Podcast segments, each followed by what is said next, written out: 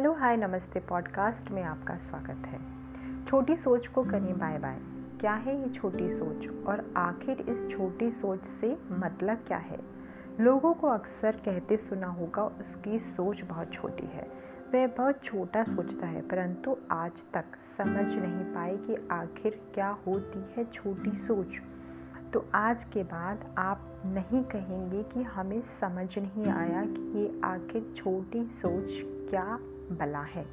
Hello दोस्तों, मैं हूँ आपकी दोस्त रंजना और आप सुन रहे हैं आपका अपना पॉडकास्ट आज हम एक नई सबरी के साथ हाजिर हुए हैं। बुक का नाम है छोटी सोच को करें बाय बाय।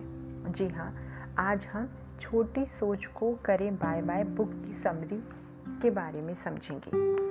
ये श्री तेज पारिक जी द्वारा लिखित बुक है और इसमें जानेंगे कि आपकी ये छोटी सोच क्या चीज़ है और इसका निवारण क्या है। यह पुस्तक समर्पित है उन लोगों को जिन्होंने असंभव कार्य देखकर हार नहीं मानी, बल्कि दिन पर दिन, हर दिन एक नए कदम बढ़ाकर कार्य को पूरा किया, जिसका लाभ आज सारा विश्व पा रहा है। आइए समझते हैं क्या है इसका कारण। ग्रे सिर्फ़ रंग ही नहीं, बल्कि जीवन की वह अवधि भी है जो सोच को नई दिशा देने की वजह से नए इंसान को जन्म देती है। ग्रे अवधि मनन अवधि है, जिसमें आपको सोचने की कला सीखकर चेतना के उच्चतम स्तर पर कार्य करना है। तब बड़ी सहजता से विश्व की सारी सकारात्मक बातों के लिए आप ग्रहणशील बन पाएँगे। इसी ग्रहणशीलता से आप ब्लैक से ग्रे और ग्रे से ग्रीन ग्रीन से ग्रेड बन जाएँगे। अगर आप पहले से ही वाइट हैं तो ब्राइट बन जाएँगे और आत्मनिर्माण कर छोटी सोच को बाय बाय कर पाएँगे। कुदरत ने इंसान को हर निर्माण के लिए समर्पित समय दिया है, यानी कि बहुत समय दिया है, ताकि वह उस समय में होने वाली गलतियों को देखकर उन्हें सुधार कर सके। इस समय को ग्रेस पीरियड कहना चाहिए। कुदरत ने अगर यह समय इंसान को नहीं दिया होता तो इंसान कभी भी अपने लक्ष्य तक नहीं पहुँचता। इंसान जब अपने जीवन पर मनन करता है, तब वह जीना सीखता है। कुदरत यह मौका हर इंसान को बेशर्त प्रदान करती है। एक कार्य समाप्त होने के बाद दूसरे कार्य की शुरुआत करने से पहले आपके पास बहुत समय उपलब्ध होता है। उसी समय को ग्रेस पीरियड कहते हैं, जैसे कि वार्षिक परीक्षा समाप्त होने के बाद, परिणाम घोषित होने से पहले सभी विद्यार्थियों के पास बीच में एक ग्रेस अवधि होती है। ग्रेस पीरियड है, वो सोचने का समय जिसका इस्तेमाल आपको भविष्य को सर्वोत्तम कार्य योजना बनाने के लिए करना है। ग्रेस पीरियड अतीत की गलतियों पर रोने का समय नहीं है, बल्कि अतीत से सही सबक सीखकर उज्जवल भविष्य की ओर बढ़ने का समय है। सही दिशा में सोचने और क्रिया करने से पहले इस बात पर ज़रूर मनन करें कि मनन करने से हमें क्या मिलेगा। थोड़ा ही सोचें, मगर अच्छा सोचें, फिर शुरुआत करें। इसके अलावा थोड़ा लेकिन अच्छा सोचने के लिए आप में लेखन की आदत होना बहुत ज़रूरी है।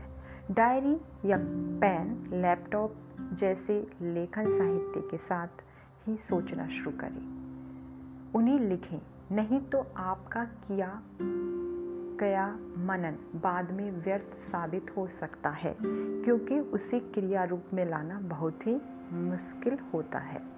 राइटर कहते हैं कि अपने सभी कार्यों को जो आपको मुश्किल लगते हैं, उन्हें छोटे छोटे रूप में परिवर्तित कर लें। उसके बाद वह कार्य जो आपके लिए आवश्यक है, आराम से होने लगेगा।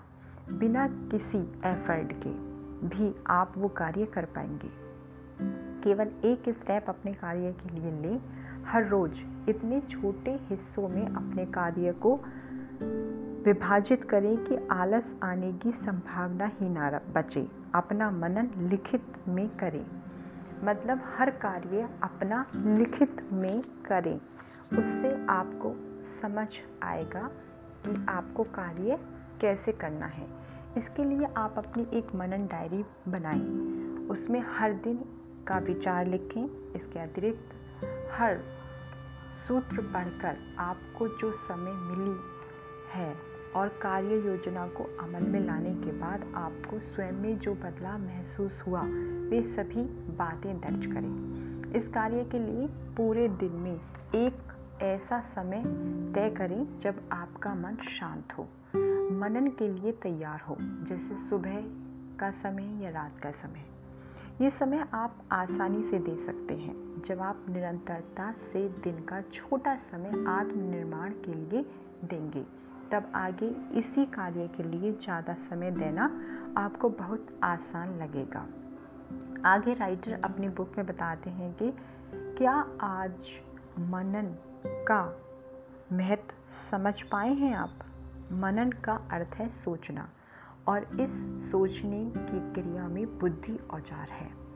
सेल्फ का औज़ार है मन और मन का औज़ार है बुद्धि। जब बुद्धि की सहजता से मन विचारों की दिशा देखकर गहराई में सोचता है, सवाल जवाब करता है करता है तो उसमें मनन प्रक्रिया कहते हैं। मतलब जो वो टाइम होता है जिसमें आप सोचते हो, उसे मनन प्रक्रिया कहते हैं। विचार सतह आते जाते हैं, लेकिन कब? जब अज्ञान होता है।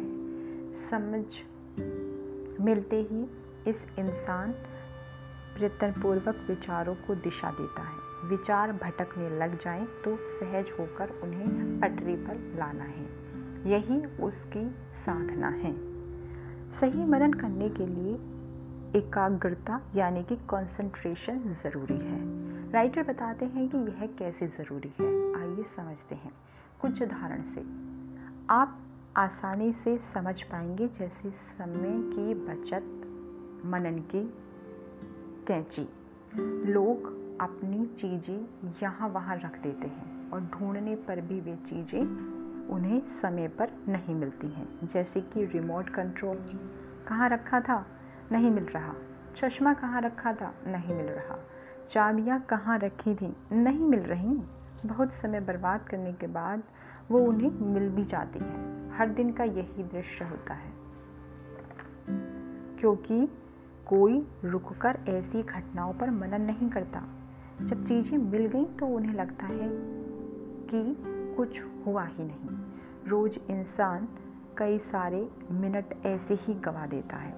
अगर जो समझ जाता है कि वो कितना टाइम गवा रहा है, वह रुक कर मनन करता है। सोचता है, रोज़ चीज़ें ढूँढने में मेरा कितना समय बर्बाद होता है। समय की बचत के लिए मैं क्या कर सकता हूँ? क्या हर चीज़ को रखने का एक समय तय किया जा सकता है, जिससे मेरा बहुत समय बच सकता है और मनन की कैची चलेगी तो बेहोशी कटेगी? राइटर बताते हैं कि अगर आपका मन इस तरह होगा तो मतलब आपका मन एक जगह स्थिर होगा तो आप कुदरत के संकेत जो जीवन की दूरबीन है, भी समझ सकते हैं।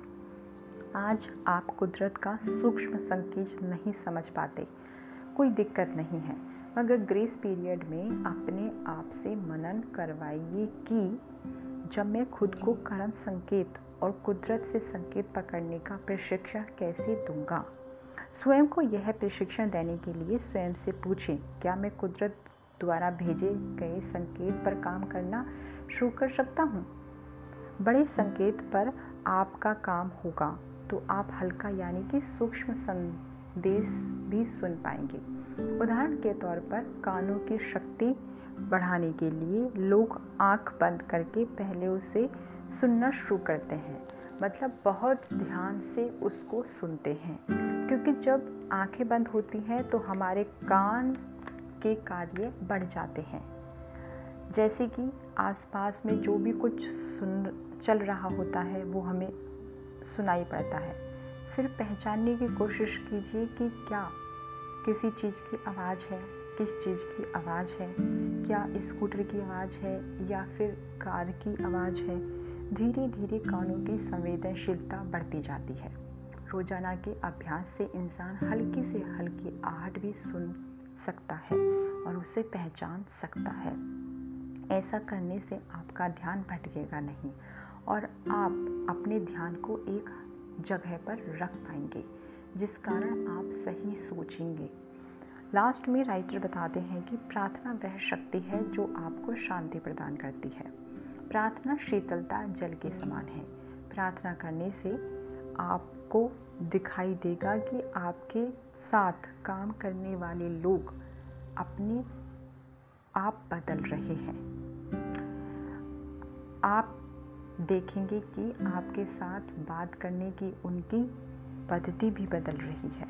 यदि आप कर्मचारी हैं और अपने वरिष्ठ अधिकारी से परेशान हैं, यदि आप बहू हैं और सास से परेशान हैं, यदि आप सज्जन हैं और पड़ोसियों से परेशान हैं, यदि आप विद्यार्थी हैं और शिक्षक से परेशान हैं तो आइए इन सभी अवस्थाओं में यह अत्यंत आवश्यक है कि आप अपने देह भाषा की प्रार्थना की शक्ति से सही कर सकें। देह भाषा, यदि दोषपूर्ण है तो वह गलत संप्रेषण करेगी। देह भाषा यदि सही है तो वह दुनिया बदल सकती है।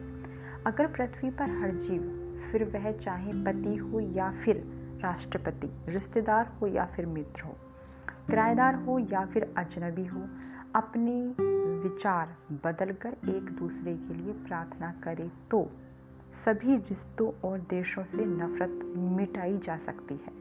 हमेशा सभी के साथ सकारात्मक बातें करें। प्रार्थना की शक्ति का सही तथा रोज उपयोग करें। दूसरों के लिए प्रार्थना करें। सुबह और शाम विश्व शांति के लिए प्रार्थना करें। मन की पीस देने के लिए प्रार्थना करें। यानी कि चौबीसों घंटे अगर हम प्रार्थना करते हैं और उसमें लोगों की लिए शांति का आवाहन होता है तो आप सब चीज़ों को सही व्यवस्थित कर पाएँगे। इस पॉडकास्ट में बस इतना ही। अगले पॉडकास्ट में फिर मिलेंगे। तब तक के लिए धन्यवाद। एक बात और, अगर आप अपने मनपसंद पॉडकास्ट पर कुछ सुनना चाहते हैं तो आप हमें कमेंट सेक्शन में लिखकर बता सकते हैं।